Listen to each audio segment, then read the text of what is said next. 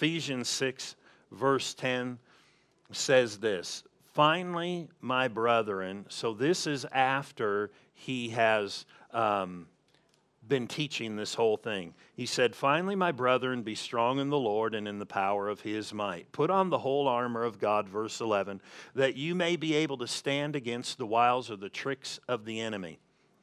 So, how many of you know he's got some stuff? It says, For we do not wrestle against flesh and blood. Our problem isn't just people, but against principalities, against powers, against the rulers.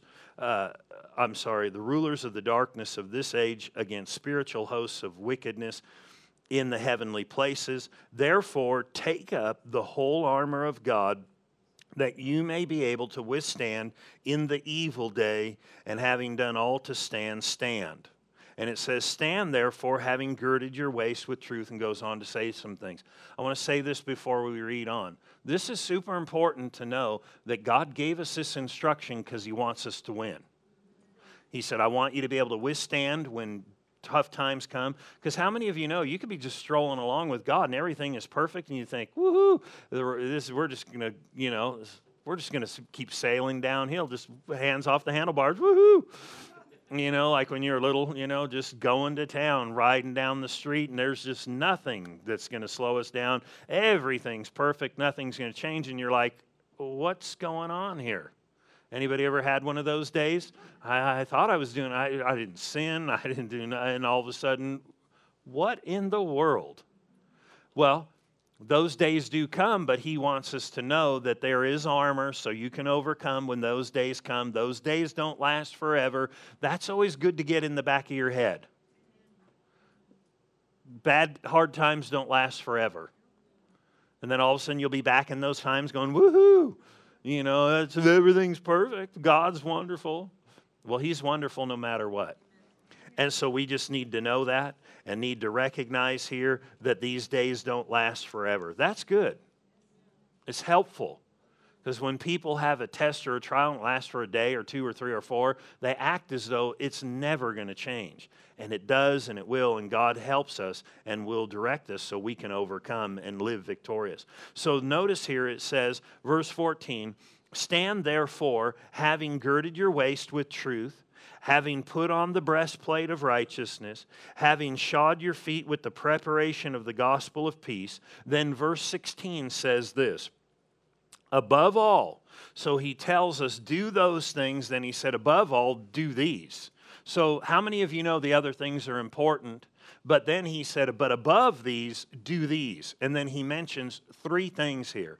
And we mentioned the first one, and we're going to go through and look at the second one. It says, Stand therefore, girding your waist. Then it says, having your feet shod, and so on and so forth. Verse 16, above all, taking the shield of faith, with which you will be able to quench most of the fiery darts of the wicked one. And we said this, oh, all of them. All of them. And what are fiery darts? They're accusations. It didn't say you're going to stop them from coming, but he said you will be able to extinguish them.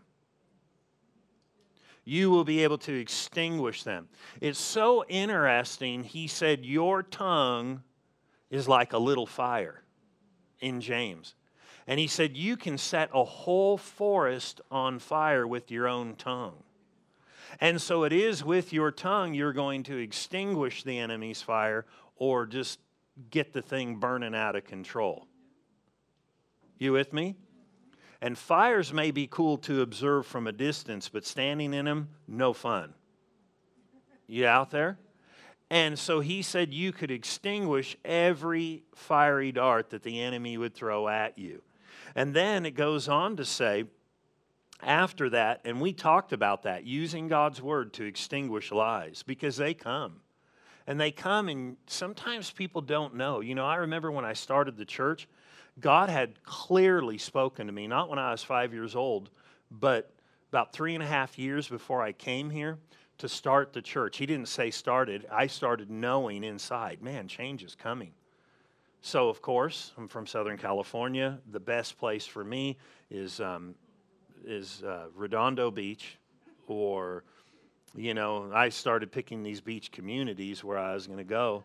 And I was serious. I even went the Port Theater down in an unincorporated area of Newport Beach. I was like, that thing's been closed for years. It's that old retro looking thing. I'm like, bam, you know, found the location, Lord, right there. and when he's silent, sometimes you need to pay attention. He didn't say yes, he didn't say no, so I knew you just don't do it. I'm like, but Lord, because I need to know.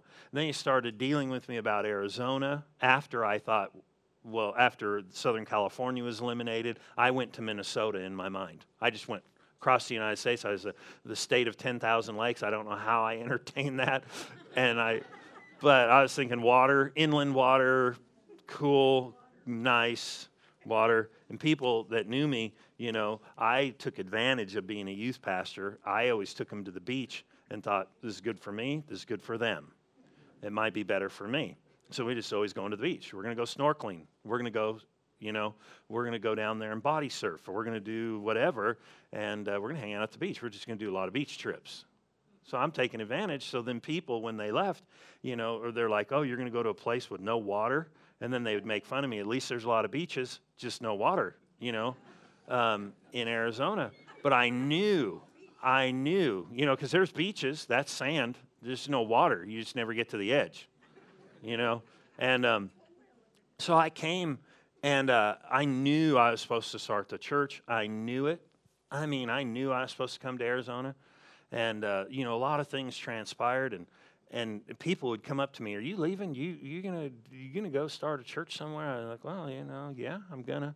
And, uh, so I get here to Arizona, make a long story short, I start the church. There's like 20 people first service. That's awesome. They're all from California. The next week we were like at three, you know, and um, you know I didn't do. People laugh at me when they other ministers are like, "How did you start?" Because there's like a formula. You know, you have 30 families and everybody takes a ministry and they all reach this many people. So when you start, you're already going.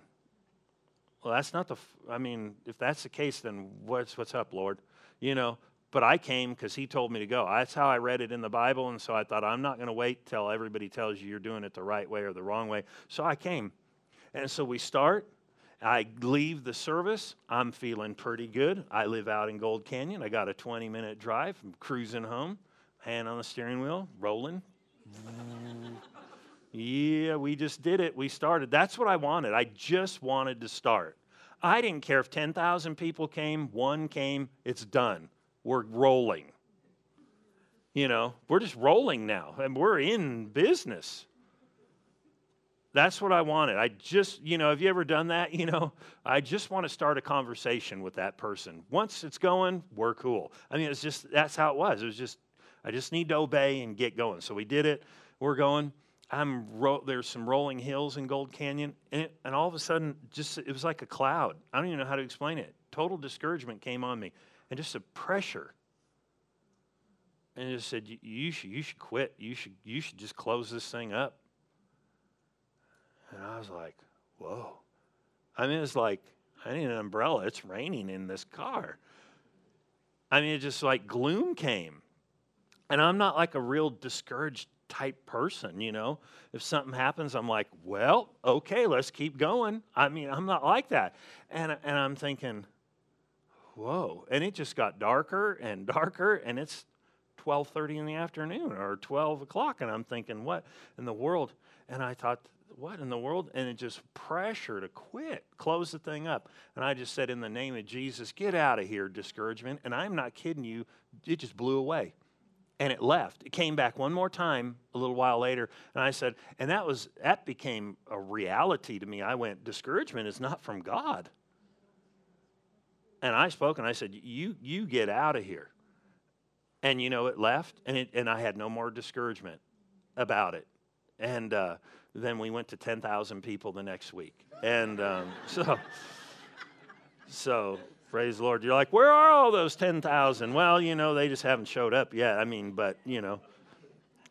But listen, those fiery darts come to people and stuff, and sometimes people don't know what they look like. I did. I spoke to that thing and said, Get. And I'm telling you, it was like before I got home. I can picture the spot in the road. It wasn't even an eighth of a mile from my home, and I didn't drive 200 feet and that discouragement left. And, uh, but these things come to people. And so he said, Take the shield of faith and you'll be able to quench all the fiery darts. Otherwise, I could have just started entertaining that and start thinking, what am I doing? What am I doing? And it would have just started getting worse and worse. What am I doing? I can't even believe I moved away from everybody. I'm here by myself. I bought a house. I don't have a job. What was I thinking? you know? And I could have just went down that path you know, have you ever if you if you ever hike or go places, you know, and you head down a path, do you know if you head down a path long enough you get somewhere? I'm just saying. That's pretty incredible thinking, right? And but I knew if I just keep going down this path, I'm going to get somewhere. And you know, I'm going to be stuck in the mud. And I'm going to be so discouraged, you know. I'm going to probably show up next week and when I do see the three people that come, one of them was brand new for the first time. And we, I mean, so technically we had two originals and one more. So we doubled pretty much, not counting myself, you know, or not doubled, we jumped 50%. So we're flying. Actually, she's still in the church, but she's in the back row, right back there. Praise God, at least she's in a row. And, um, but I mean, it was like, you know, if I would have left that discouragement and then you show up with that image, hallelujah. Well, that was good while it lasted, everybody. You're dismissed and don't come back. We're closing the doors. But I knew, and you got to know the truth and you got to know what's right because it's what'll make you ready to fight. You with me? You got to know what God's called you to do. You got to know you're saved. You got to know who you belong to, and that'll put a fight in you. You with me?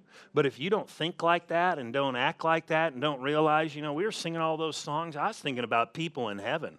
We were singing about the blood of Jesus, and I was thinking, wow, there was a day about 2,000 years ago when all of a sudden Jesus showed up into heaven and all the angels saw him appear in heaven with his own blood and presented in the Holy of Holies so that everybody who would die, who'd be saved, would just be able to enter straight in.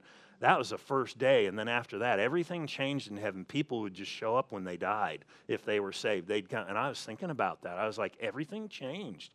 And, uh, and, I, and I was thinking about the name and how Jesus gets involved and all that stuff when we were singing. I was like, wow, man, this is incredible. There's a heaven side to this whole thing. And that's how I think about this church. There's a heaven side to this church, too. It wasn't just some natural idea. You know, too many of us have fought too many things to stay put to think we're fighting just a natural battle. Yeah, now I finally get some amens. amen That's right. I've been fighting for a reason. And but the fact of the matter is he wants us to win. And he said we can quench those fiery darts, but you have to have a certain mentality too when it comes down to it. You got to know you're saved. You got to know who you are in Christ, and you got to start thinking a certain way because I'll tell you what, stuff's going to come, and you're going to have to have your head in the right place. You with me? And so that being said, he said, above all, take the shield of faith wherewith you will be able to quench all the fiery darts of the wicked one, and take the helmet of salvation.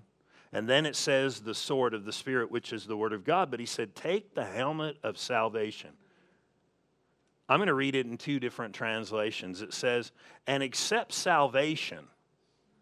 Now, but, we've, but we know from reading, he's writing to people who are, are already saved, already born again, already have entered into sonship privileges in the kingdom of God. There are sonship privileges in the kingdom of God because you are saved that are privileges that are not given to anybody else in the world. They're only given for children of God. And when you get saved, you get sonship privileges. And he said here, accept salvation as a helmet. Remember this salvation is in this spiritual battle we're in is like a helmet. Accept salvation like a helmet. Well, what does a helmet do? You ever watch those movies, you know, Saving Private Ryan or whoever, and then the guy's helmet falls off? You already know what's going to happen. Great. You're like, this is going to be cool. Some people are like, yes, his helmet fell off. And others like, put your helmet on, put your helmet on. Don't peek. And then they inevitably go, huh? Dummy, what are you doing? And then others like, that was awesome. But in real life, that's not awesome. That's a movie. But he said, accept salvation as a helmet and the word of God as the sword which the Spirit gives you. Another translation says it like this also take salvation as your helmet. Take salvation as your helmet. Here's the interesting thing when you get saved, salvation is a reality in your spirit. You have it. But now you need to take it up in your head and begin to think a certain way about your life. And it's sad that so many times people don't think a certain way about their own life. So you'll get saved people who haven't taken this helmet or this salvation as a helmet, and they'll say stuff like this I'm just like everybody else, I'm just a sinner. No, if you're saved, you're not just a sinner, you have a new nature. You may still sin, but you have a new nature. You're not like everybody else, and you need to take that helmet or salvation as a helmet well, you know, we're just all going to get beat up in this life, and you never know, we're just going to squeak right into heaven, pull our foot through the door so just doesn't slam on it. You know, you ever done that, and then it catches and you're like, ow. We're just going to barely make it in. That is not the image of what they're writing here. He wants you to be victorious, but you are not going to be victorious if you don't take salvation as a helmet. Why? Because you're going to think I'm like the world. The world can overcome me. Everything in the world is going to have its way in my life. And you're not thinking like a son or a daughter of God. You're not thinking like you're saved. You're not thinking like you're who you really are. So he said, You need this and take this salvation as a helmet. In other words, you need to start thinking. In the, in the Bible, we see things like this a, a, saved person's spirit is made new, but then it talks about the renewing and the restoring of the soul, the mind, the emotions, the intellect. Your spirit's made brand new. You've got so much power in you and life and ability of God. One of the great mysteries that's revealed in the New Testament is this phrase Christ is in you. The hope and expectation of glory. His life and his ability is in the believer. But how many people don't have the helmet of salvation? They don't even realize they have the exact life Jesus had. That's why we should never think the world is exactly like us, because they don't have the life of Jesus. What does it mean to have the life of Jesus? I don't know. That means you got the life of God in you the source, the power, everything. Just because you haven't tapped it and released it doesn't mean it's not there. If you're saved, it's there. You know, people have accidentally released it in areas of their life and seen wonderful miracles and then but they don't think they've got something they don't think like they have something they don't think like they're a son they don't think like they're a daughter they don't think like they're different and that they don't belong you know they just you know i don't know yeah i'm saved but what does that mean? What does it mean? Well, you got to know because you need to have this for a helmet. You need to think like I'm somebody different. I am a son with sonship privileges. That means you've got privileges uh, that you, either you're tapping into or not, and you may not even know they exist. So, we're going to look at one stretch of scripture, I believe. That doesn't mean we won't look at others, but we'll at least start here before we go. Colossians, the first chapter. And, and we're going to look at some of this uh, sonship mentality, this, this salvation mentality, this helmet. And so here in Colossians, the first chapter, uh, it's real interesting. Uh, when Paul found out uh, about these people being saved and having uh, received Christ, and uh, he, he heard about this and then he went to work praying for them. And actually, he had heard about it from somebody else who had already been praying, and actually they both pray along the same lines for these people. Uh, you know, we shouldn't just pray for our friends, you know, Lord, send laborers across their path. That's important, but we should pray for one another too. And because there's certain things we need to know. And if we don't know them, then we can't always walk in the privileges that are actually already ours. You with me? I mean, you know, you ever watch those shows, you know, like, oh, we bought this home and stuff, and we just decided to gut the thing, and we found a hidden room with all these cool books and trinkets and it was worth a million dollars you know? There was stuff there. I've seen stuff where people bought a home and you know there was an article in california and this guy was digging in his backyard and found a couple of jars or cans full of you know real old coins full of silver collectible coins worth millions of dollars i was there the whole time but could he have lived his life? Somebody's like, I'm digging in my backyard today. That's it. But could you could they have lived their whole life without digging and and and lived poor, lived barely getting by, and and having a dream for a big life, and they just kept dreaming of the big life, but without digging, they didn't experience the big life. They lived and died and maybe somebody else later on got the house and dug and found it. We don't want that to be that way. Is there something already that we have as believers that we need to know so we can access it? And if we don't have on the helmet of salvation, and you can't put it on apart from knowledge. So let's notice this in Colossians, the first chapter, in the ninth verse. It says, For this reason, we also, we also, meaning Paul and those guys, besides Epaphras, since the day we heard it, heard about their faith, heard about their love, do not for the Lord and how they had received him, we do not cease to pray for you. What was it? What, what were they praying? And, and, and he said to ask. So they're praying, they're asking, they're getting after it, and they're doing this regularly for these people. That you may be filled with the knowledge of his will so many times people think of that as, oh, God's will for my life is some big call. And it could be, but that's not all of it. His will for your life is everything that Christ purchased in salvation. Whether it's deliverance and authority over the devil, whether it's healing, whether it's living a victorious life, whatever it is, whatever was purchased in salvation, that's His will. The Bible said Jesus died to be a surety of this will. He died and he rose to enforce the will. But how many people have ever been to the reading of the will? This is the book that explains the will, what Christ died to get for us, what he did. And this is all part of salvation. This isn't like, oh, now that I'm saved, now what do I got to do to get that? No, you got it in Christ. And so he's praying that they would be filled with the knowledge of his will. In all wisdom, which means skillful in doing, and spiritual understanding. In other words, you would get this inside. You would just know that you would know. Later on, he talks about the sure, the full confidence, the assurance of faith. He wanted them to come to a full confidence and assurance, an inward, yes, that's mine. That, that will of God, that that he purchased is mine. And he wanted them to come to the full assurance of faith. In other words, once you know it, it gives you an inward assurance. So what's he praying?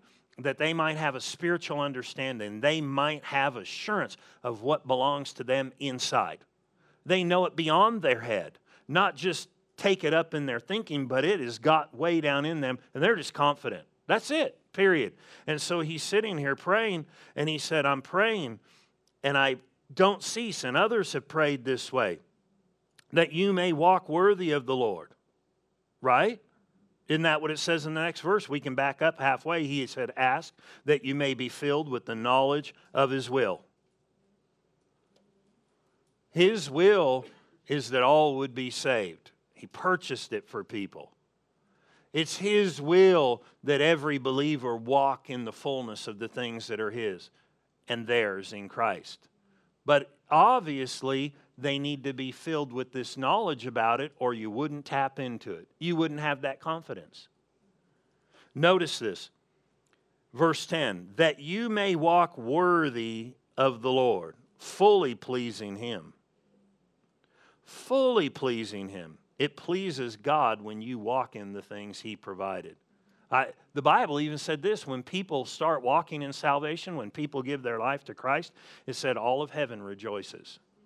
That would include the angels and God Himself. Well, right here it says, talks about fully pleasing Him. It's pleasing to Him for people to get saved. It's pleasing to Him when people walk in what He's provided for them. You know, have you ever bought stuff for your kids, you know, some kind of toy, some kind of, you know, game, and they never take it out and play with it? That's exciting. That's pleasing, right? I spent that money, got them a bike, a motorcycle, and they don't like it. Video game, a computer, they don't like it. Isn't it pleasing to you when you get them something and then they play with it and they use it and they put in there and you're like, that's awesome. That's the gift I got them. But if they just go, oh, whatever, and they, they don't think much of it, don't do anything, if, if, if God's heart, if your heart's that way, this is pleasing to God for us to walk in the stuff. It's not like, well, God, oh, I know you paid for this for me. I just don't know if I'm worthy. He's like, play with it, please. Take it. Do something. Walk in it. Experience it. I want this. I paid for that well, you know, I'm just not worthy. Isn't it amazing? Normal kids, you know, they could have done something totally wrong. And then all of a sudden they're playing with something you bought them. They don't grovel around, oh, I'm so unworthy of this bicycle to ride. Oh, I'll keep riding it, but I'm unworthy. No, they don't even think anything of it. They're like, woo, cool, I'm on my bike. Where do we get that mentality that we should feel condemned for walking in whatever Christ paid for us to have? Wonder if that could have been from a fiery dart somewhere. Just saying. So he said that you might walk worthy of the Lord, fully pleasing him, being fruitful. What's pleasing to him? Being fruitful. What is fruit? Producing stuff, having stuff in your life, being fruitful in every good work, and increasing in the knowledge of God. Then it goes on to say, and this is what he prayed strengthened with all might, according to his glorious power, for all patience, or literally consistency, and long suffering, staying with it with joy Here's the thing God wants to strengthen you to continue to walk in His things, to continue to keep going and walking in His best. That's why He kept praying. God wants you to be fruitful, and He didn't want this to last for about a week or two or a month or two. So, what I'm going to do is, I'm going to pray that you're filled with the knowledge as well, and then I'm going to pray that His Spirit would strengthen you on the inside, that you keep going and you keep walking with God and you make it when you're in the middle of a test because it's in all tests and trials. He wants you to keep being fruitful and keep walking in His best and keep living in His best, and He'll strengthen you. So you could pray this for yourself. This is all that mentality of salvation. He wants you to keep on because aren't we talking about armor and salvation, and he's wanting them to walk through a test and walk through a trial. And so he said, I'm praying that you'd be strengthened inside by his glorious power, that there would be strength. He didn't say you, that you might just experience it on Sunday morning. I know how good it was. And if I can just make it through till next Sunday. Sunday, Sunday, Sunday.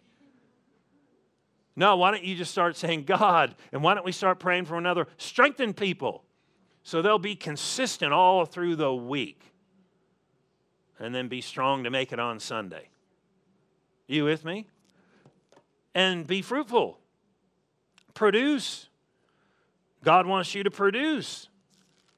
Right? Somebody said, I'm trying. That's what my lemon tree said. Ah, and I look fruit. And I'm saying, I'm trying. Uh. Bloop, out came a lemon. Thank you. This isn't about laying eggs like some chicken.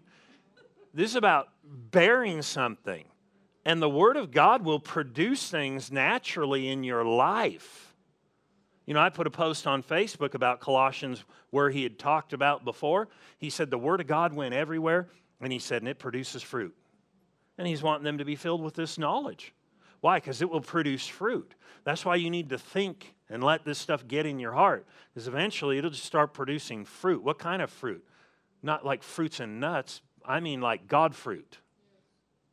Not, not make you weird. Yeah, I became a Christian. Now I'm totally weird. That's why I'm kind of curious about this Christian. I like the Christian thing. You know, that was one of uh, about two things that was holding me back. One, I thought I had to get my life right. And one, I had this image if you're a Christian, you're crazy. I, st- I don't know, I think it was supernatural, but from the enemy, I still had this image of driving through this parking lot down the street from our house, and a guy got on the trunk of his car and got on his car. I watched him, I, it just is ingrained in me, and he is in this parking lot preaching about Jesus. And I drove by, and that was my image. If I serve God, I got to get like that. Whoa. I didn't even want to look. I mean, I just remember it's a big old boat, you know, like a big Chrysler, you know, and he just is up there. It was like brown, you know, and, uh, Jesus, and you're going to hell. And I'm thinking, I got to serve Jesus, and that's what you're going to require of me. I finally got so disgusted with my life, I thought, if you want me to stand on a car, I'll do it. I need you. I received him, and he didn't ask me to stand on a car. But some people think you got to be crazy. I think that was actually a turnoff. I don't think anybody got saved but it sure helped hindered me trying to come to the Lord. Great, that's what I've got to become right there. But no, I didn't. But here's the thing He wants us to be fruitful, and He wants us to take this mentality of sonship. There's privileges, there's rights I have. And he prayed that you might know his will, what he bought, what he paid for, what he got for you. That you'd be so full of this, it'd bring an inward confidence to you and, and would begin to change you from the inside out. And then what's interesting, after he said, I want you to know about this will, the, the things you, what I got, what I paid for, he makes some interesting statements right here. He said in verse 12, he hasn't finished his thoughts. He said, giving thanks to the Father who has qualified me. No, us. Who? These sons and daughters. He's qualified us. What? To walk in His will, to walk in His best, to live out what He provided. He said, giving thanks to the Father. So you can thank God instead of trying Instead of trying to get stuff from Him, why don't you start thanking Him for the stuff He got for you and that He has qualified you to partake? You know, I know when I first started trying to build credit, you know, I remember going and getting a car for the first time and doing it on credit. I think my interest rate was like 19%. Because I didn't, somebody said serious, I totally serious. Remember when interest rates on homes were way up there and stuff too? And I literally was like, I'll do it. Because I wasn't personally qualified to have a lower interest rate. So if I wanted it, I'd have to pay that price. But what's cool here is I don't have to pay such a great price. He paid it. And so it says, Give thanks to the Father. He's qualified. One translation said, He made you able. He qualified us to be partakers of these things, of the inheritance of the saints in the light. What does that mean in the light? Well, he tells us he has delivered us. This is that salvation mentality. He has, not he's going to, he has delivered us. And isn't this interesting when we're talking about spiritual warfare? We're not thinking about the devil, we're thinking about I'm delivered from him. I'm delivered from all his power. My mentality should not be about a big battle. It should be that a battle was already won and I'm saved. I'm a son. I'm a daughter. I'm in the kingdom. I'm not under the, this ain't some big devil parade out there, some circus, you know. Circus is in town. Let's go check out the circus. The devil's here. Let's check him out. Let's get our focus on him. That should be the least of our concerns. Our biggest concern should be getting this mentality of I'm a son, I'm a daughter, I belong to God. I'm no longer in the kingdom of darkness. I've been transferred into the kingdom of his dear son. I'm not in the dark, I'm in the light. I have an inheritance. He made me able to partake. People are praying for me. I pray for you, others pray for you. You'd be filled with the knowledge of this will, his inheritance. That's why we preach what we do. And then it goes on to say, He has, not He's going to, He has delivered us. So you need to get this mentality. He has delivered us from the power of darkness. And He has conveyed or translated us into the kingdom of the Son of His love. I'm in Jesus. I'm trying. Well, if you're saved, you're in. You just need to put on the helmet. You need to start thinking like you've got an inheritance. You need to start thinking like, man, I am born again. That doesn't just mean my sins were washed away, that means I'm qualified. That means you're qualified. That means I have something. That doesn't mean I'm trying to get something. I need to start thinking like I've got. I need to start thinking like I'm clean. I need to start thinking like I'm saved. I need to start thinking like, man, there's purpose for my life that He put into me. And so he's praying that they would get this stuff because we need this helmet. We need to think. He has delivered me. He's put me in a different kingdom. I'm not fighting because I'm in the kingdom of darkness. I'm in the body of Christ. I'm already raised up victorious. And he just he didn't talk about some big struggle here. He said, "Give thanks. You've been qualified." I don't feel qualified. That's why you need to not worry about how you feel and recognize I need to get this inward confidence through this knowledge. Notice, he has delivered us. I'm so glad Paul didn't say, Well, you've been qualified, he delivered me. then that would be a bummer because then how could I think like I'm delivered? Well, I got to get to his place. No, he qualified. Think of all the things filled with the knowledge, strengthened to partake and walk in, qualified to walk in. You with me? Moved you out of the kingdom of darkness, put you into the kingdom of his dear son. And notice what it says. We're in him, we're in Jesus, we're in his kingdom, in whom, in Jesus, we have redemption. Through his blood, the remission, or literally removal of sin. What did he just got done saying? You're redeemed. It means you've been bought back and there is an inheritance for you. That's what he's talking about. Redemption is about him buying you out and giving you the blessings of Abraham in a nutshell without going into scriptures. But you could find them if you just read Galatians, the third chapter, and other places that you already have an inheritance. That is part of the helmet of salvation. Start thinking like I got something. Amen. What, what kind of hat are you wearing? What kind of helmet are you wearing? It makes a difference. It makes a huge difference. You with me? When we start thinking like I'm a son because I'm saved or I have sonship privileges, and you start thinking like it, you're going to start acting different. Totally different because you're not going to be thinking, I need to get these. And that's why he said, just start thanking God. They're yours. He made you able, He qualified you. Then I'm not trying to climb the ladder to walk in this. Okay, did I just get done lying for 35 minutes or what? well, I can all act all depressed. Dear God. Oh, what am I going to do? Well, give thanks, man. I mean, unless I just got done espousing a bunch of lies, you know.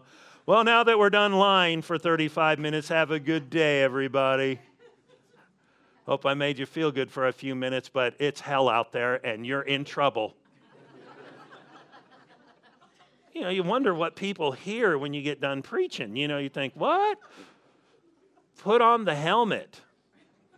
You can win because you are created in Christ to be more than a conqueror. Those scriptures are not just filling up space. They're like, we need 37. You know, we got 36. We need a verse 37. How about you're more than a conqueror through Christ who loves you, and nothing shall separate you from his love? Well, that would be a good one. Let's put it in there. All right. More than conquerors. I mean, it means nothing, but it's awesome. I mean, it just makes you feel good at least. No, that's part of your helmet. I'm saved. He wants me to live in this. And He qualified me, strengthened me. He's trying to get information to me. I know, but do you know what's going on in my life? That's why we've been preaching the last 35 minutes, so you could get know what's going on in God's mind about your life. Amen. And your life is not as bad as you think. And he said, Oh, yeah. Oh, yes, it is. No, it's not. The solution is already there. That's why you got to put on the helmet.